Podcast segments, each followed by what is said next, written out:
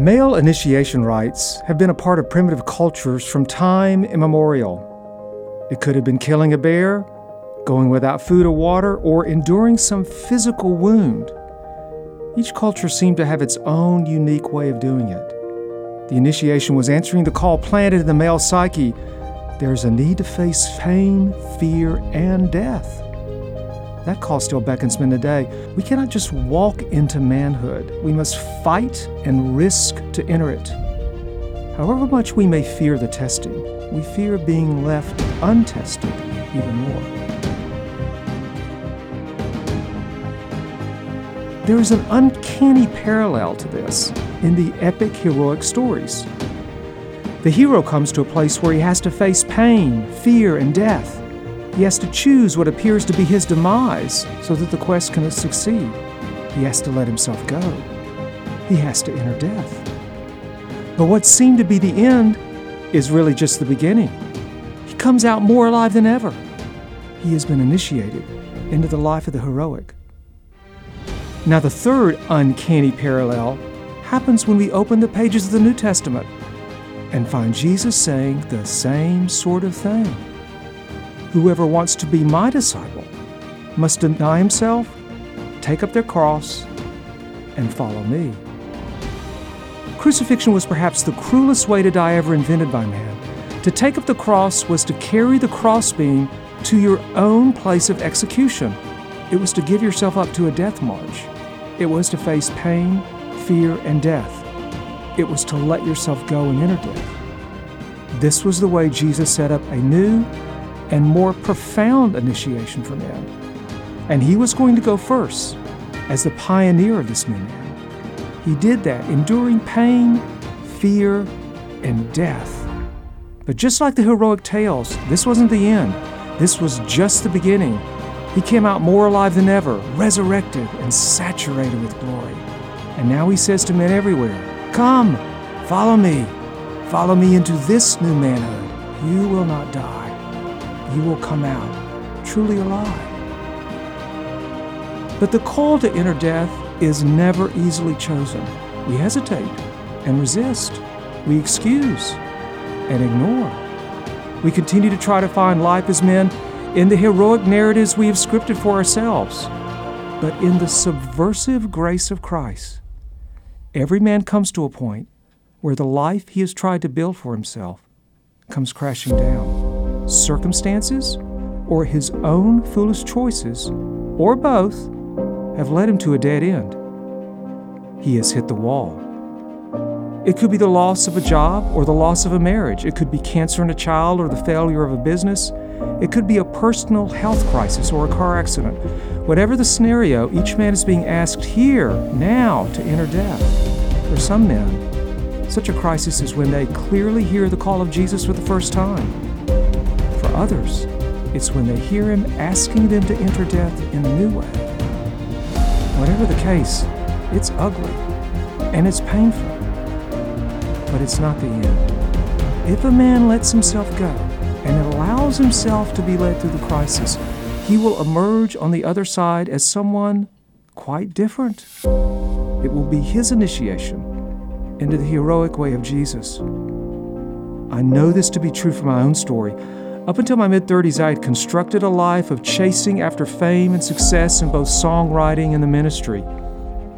But all of that came crashing down when a church plant that I had started failed, and I had a child born with medical issues. I had hit the wall. I entered an abyss that lasted for months of grief, anger, confusion, and pain that I didn't know if I would ever come out of. Now, looking back on that terrible time, I can honestly say that everything good that has happened in my life since has come out of that crisis. It was the Lord's austere mercy. It was His way of initiating me into a new life as a man. I wasn't going to die, I was going to come alive. I'm Bill Delvaux, and this is Heroic, a podcast about the surprising path to true manhood. We cannot just walk into manhood. We must risk to enter it. We must enter into death. Hal Haddon will be joining us for our conversation on hitting the wall. Hal is the founder and former director of Christian Leadership Concepts, a nationwide ministry that equips men to be leaders based on a growing, vibrant relationship with Jesus Christ. He has not only helped so many men who have hit the wall, but also has his own story of it as well. Here are some of the topics Hal and I will be discussing the necessity of entering into death as we become men, working through failure when it comes, and how realizing our identity can prepare us for that failure. Now, I have biked many miles with Hal over country roads. Being the younger man, I'd like to say that I can outpace him, but I know better. I tend to see his back on the bike a lot more than he sees mine. Hal, thanks for being with us today. Let's start with your own story. Talk about how you hit the wall. What crisis did you face and how'd you respond? Well, Bill, it's great to be here, and I'm going to go back to when I was in high school, and basically I wasn't a great athlete and all of those things that go with it, but I was a hell raiser, and so I got my attention by being a hell raiser right after high school, I got to go out to a Young Life camp in Colorado, and I realized God loved this Hellraiser, and uh, I committed my life to Him because yeah. I wanted to love Him back. And I was very, very committed to Him as a new believer. And then I enrolled in the University of Tennessee as a very dedicated student, follower of Christ, to work hard. And uh, the first quarter, I think my grade point average was about a D and that was kind of earth shaking because I had worked. I hadn't parted. I was in a fraternity, but uh, that was heavy duty. And then after two years, I say they asked me to continue my higher education at a lower institution, mm-hmm. which meant I flunked out. And uh, that's kind nice of funny. It, yeah. but uh, it wasn't that funny to me. No. It, the failure was hard, but the real part that was hard was it said I was a loser I had a lot of shame. I was felt like I had basically no hope, and so that was heavy duty. And then I went out after I went out of school for a lot of months, going different places, and I kept hearing what my teachers said: "You'll never make it to college." And so that whole failure deal was extremely difficult. And I hid that for 17 years. It would not tell anybody about that mm. because of the shame that mm went along with it, the death, to use your term. Yes. Talk about was that a, a, high school teacher or a college professor who told you that? I had two high school teachers, and I gave them every reason in the world to say it. It wasn't like they were lying. They they could have lied and said how you had potential, but uh, but it, it, really it said uh, they saw it the writing on the wall, and uh, and so it just it, it was there and very deep and very painful. What? So your response to this was to sort of hide and cover. How how did it come out? How did you learn to begin to tell the story?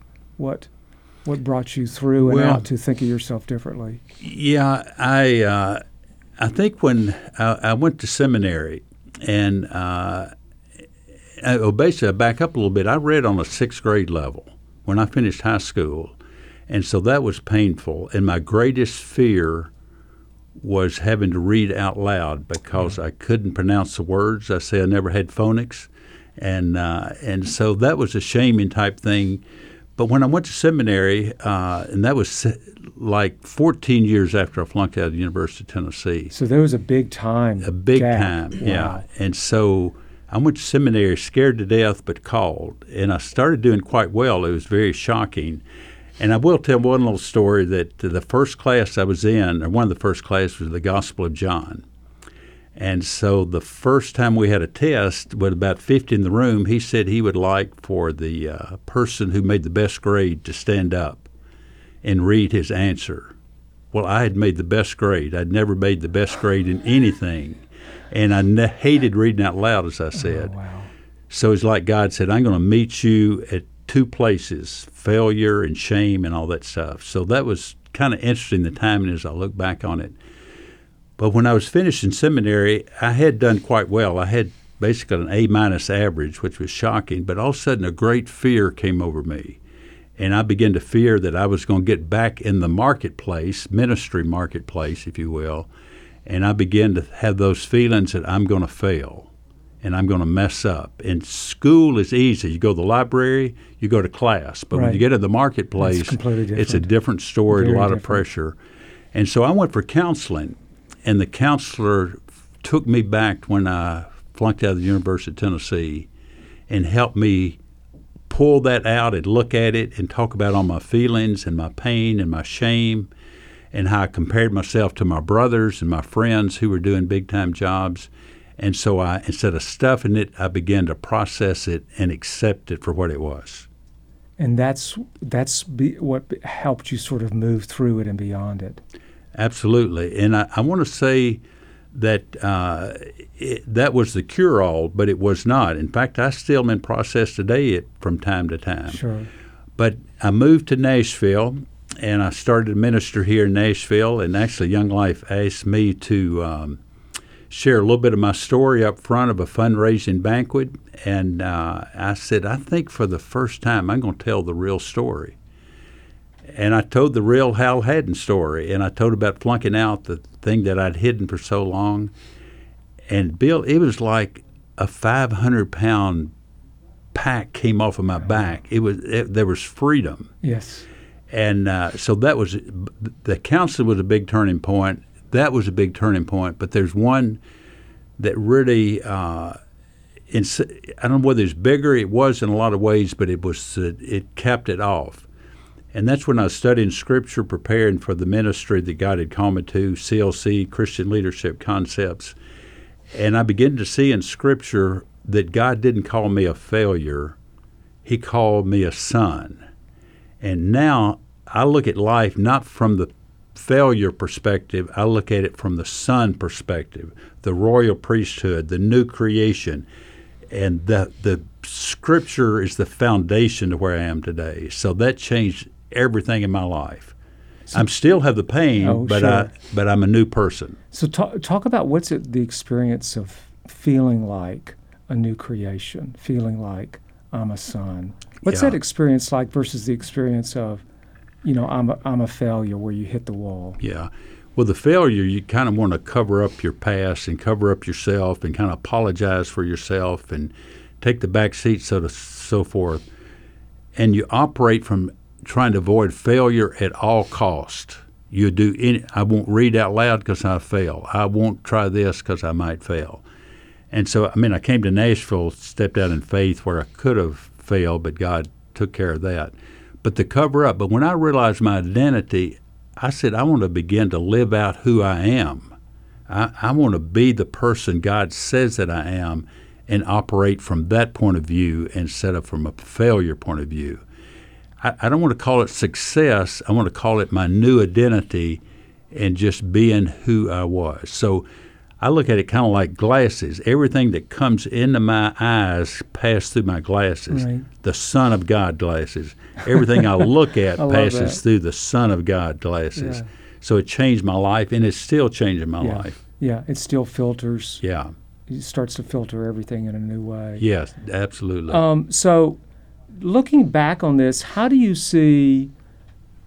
How have you seen, even in the apparent wounding of that failure, and then your growth and movement out of that? How have you seen God's grace through it all? How do you sort of see your story as like, oh, this is, this is how you know you know it was it was really bad and that was really terrible but through that death that i entered man look you know here's what's come how do you sort of put all that together in terms of the lord's grace Well, that's a real good question, and uh, I, I think um, I, a little more of my story is that uh, once I came to Nashville, I enrolled at the University of Vanderbilt, and I got a doctor's degree. Now And that is amazing. That's amazing. so I think I'm the only guy in Tennessee, maybe in the country, that flunked out of UT but has a doctorate from Vanderbilt. so you may uh, you very well I may be. be. So I take it whether The I am outlier. or not. Maybe this will help lift up somebody that said they did as well. But uh, I, I can honestly say this, Bill, and this is nothing about Vanderbilt, that on a scale of 1 to 10, the degree from Vanderbilt at best is a 1 in my life. It, it just, it, it's an accomplishment. I did okay. Uh, you have a doctor in front of your name and all that kind of stuff. So it's okay, but it doesn't mean a whole lot to me. Do you know what means a whole lot to me? What's a 10? Mm. Flunking out of the University of Tennessee. Mm. So that's the grace you ask about. Wow. When I realized that God would take a nobody, a broken person, and He would show me who I am, that I am a broken person. I am a failure. I own that. And I do have a lot of shame. I own all that. But that it doesn't end there. He can take a broken person and he can work through them and make them a son of God, and then he can use them in whatever way he wants to. So my 10 of flunking out of UT that I hid for 17 years is uh, is really important to me because it told me who I am, but more than that, it told me who God is and what God says about me. So that's grace that He would take a weak person and work through them in whatever way He chooses. You know, and that's just that whole idea of entering death and you come out alive. Absolutely. It's just yeah, it's and my whole my whole story, which I didn't quite finish, of hitting that wall in my mid thirties, and then, you know, my whole life began to be formed in very very new ways through that very painful Absolutely. event. All of a sudden, I discovered, oh golly, I'm a I'm a teacher and I'm a coach and. You know, all of these new things in my life that were deep down inside of me, they started to be birthed. Yeah. And even in fact, some of the ideas and material for this heroic book came out of all of that experience of teaching and coaching. And I just kind of look back on it and I go, how did that happen? It's just like, Yeah. but again, that's the grace. grace of God to take what is broken and and something amazing comes out of it. Yeah. Something you could have never imagined in a thousand years. Never. And I look at it in somewhat like the story of Jacob.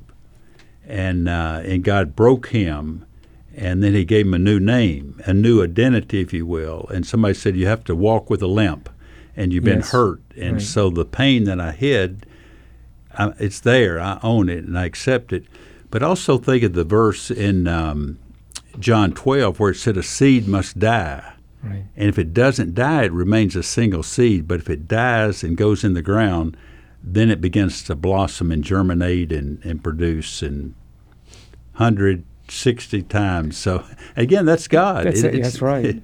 it's it's pretty exciting to give him the exciting. credit. Yeah, uh, you know, and just uh, and and let's go here because you know we're looking a bit back on our Mhm. experiences that were um, just both horrifically painful, and and like I said, just uh, just very parallel with your my own story with the failure with the church plant. I I think it took me about it wasn't 17 years, but it probably took me about I would say seven, eight, or nine years Yeah. before I could even talk about it yeah. With It's, any sort of comfort level. It was just I just wanted to slam that door shut And move on. and move on. Know, it didn't happen. it just felt like I just had this you know scarlet F all over me. I, Yeah. I am a failure. Yeah. And it's like no, you're not. Yeah. Yeah. No, you're not It's, at all. uh, you're just beginning to discover who you really are. yeah. So that is. It's just it's it's uh it's just awesome how God does that. So let's talk about working with other men or just watching other men or being a community with other men. You see them hit a wall. And first, what what are the you know, we talked about our walls. What are just some other general walls you've seen men hit? Yeah. And I, I've unfortunately I've seen a lot of men. My career has been working with men in Nashville and around the country, and I've had thousands of lunches and times with people and groups and overnights and camping trips and On and on. on and on and on. And so I've seen some men that are very sharp intellectually, business wise, and, and their business fails. And they're weeping because they're so broken. And so that it just it doesn't fit with the picture I had of but now they're broken and weeping. And I think of another fellow that uh, when his granddaughter was killed in a car wreck, and he said he cried every night for a year. And so that that's deep, deep pain that disarms you. And then I think of another fellow that I met him out here at um, at the courtyard, Marriott Courtyard, and he had just come back from treatment for pornography, and he was crying because he said, "I have I spent thirty five thousand dollars." and I went right back two weeks after coming out of treatment. Mm-hmm. So again, that's that sense of being helpless and broken, and I'm not the man I want to be, or any of my family or friends expect me to be, Right. and it's just devastating. Yeah. Devastating. Devastation is the word for that. So, what do you say to a man in that situation? What do you, you know, what first? What do you, what what do you try to say to them, or or to be with them in that, and then what do you hope for them out from that? Yeah. Well, first of all, I don't tell them I know what it's like unless I really know what it's like. I don't know what it's like to be addicted to pornography or lose a grandchild and that sort of thing. But I, you used a great word there. I just try to be with them and to be a friend, to let them know I love them. I, I accept them right where they are. They don't have to perform. I love them unconditionally. And I just want to be there for them. And, uh, and I quit there. But maybe a few days later, I may, and I probably tell them God is sovereign through all of this. But a few days later, I focus a little more on the sovereignty and how God's going to work good out of this. Mm-hmm. But at that point, I don't think they want to hear any great game plan for the future. They do, but they they're hurting. They Yeah. they can't hear it.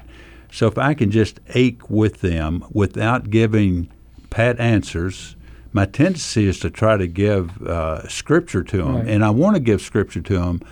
But at that point, they're not quite ready for what I call a Bible bullet. That's right. Yeah, you you got to give the right medicine at the right Yeah, time. as you that's right, You know, yeah. I heard this story one time of a man whose father committed suicide, and I just can't even imagine that kind of devastation. He said No, the person that helped him the most was a friend who simply came, and he said he just sat with me for hours. yeah, He didn't talk. He didn't say anything. yeah, He just sat with me. He goes, and I always marveled at that story, but it made sense. It's just like, I'm just going to be with you here.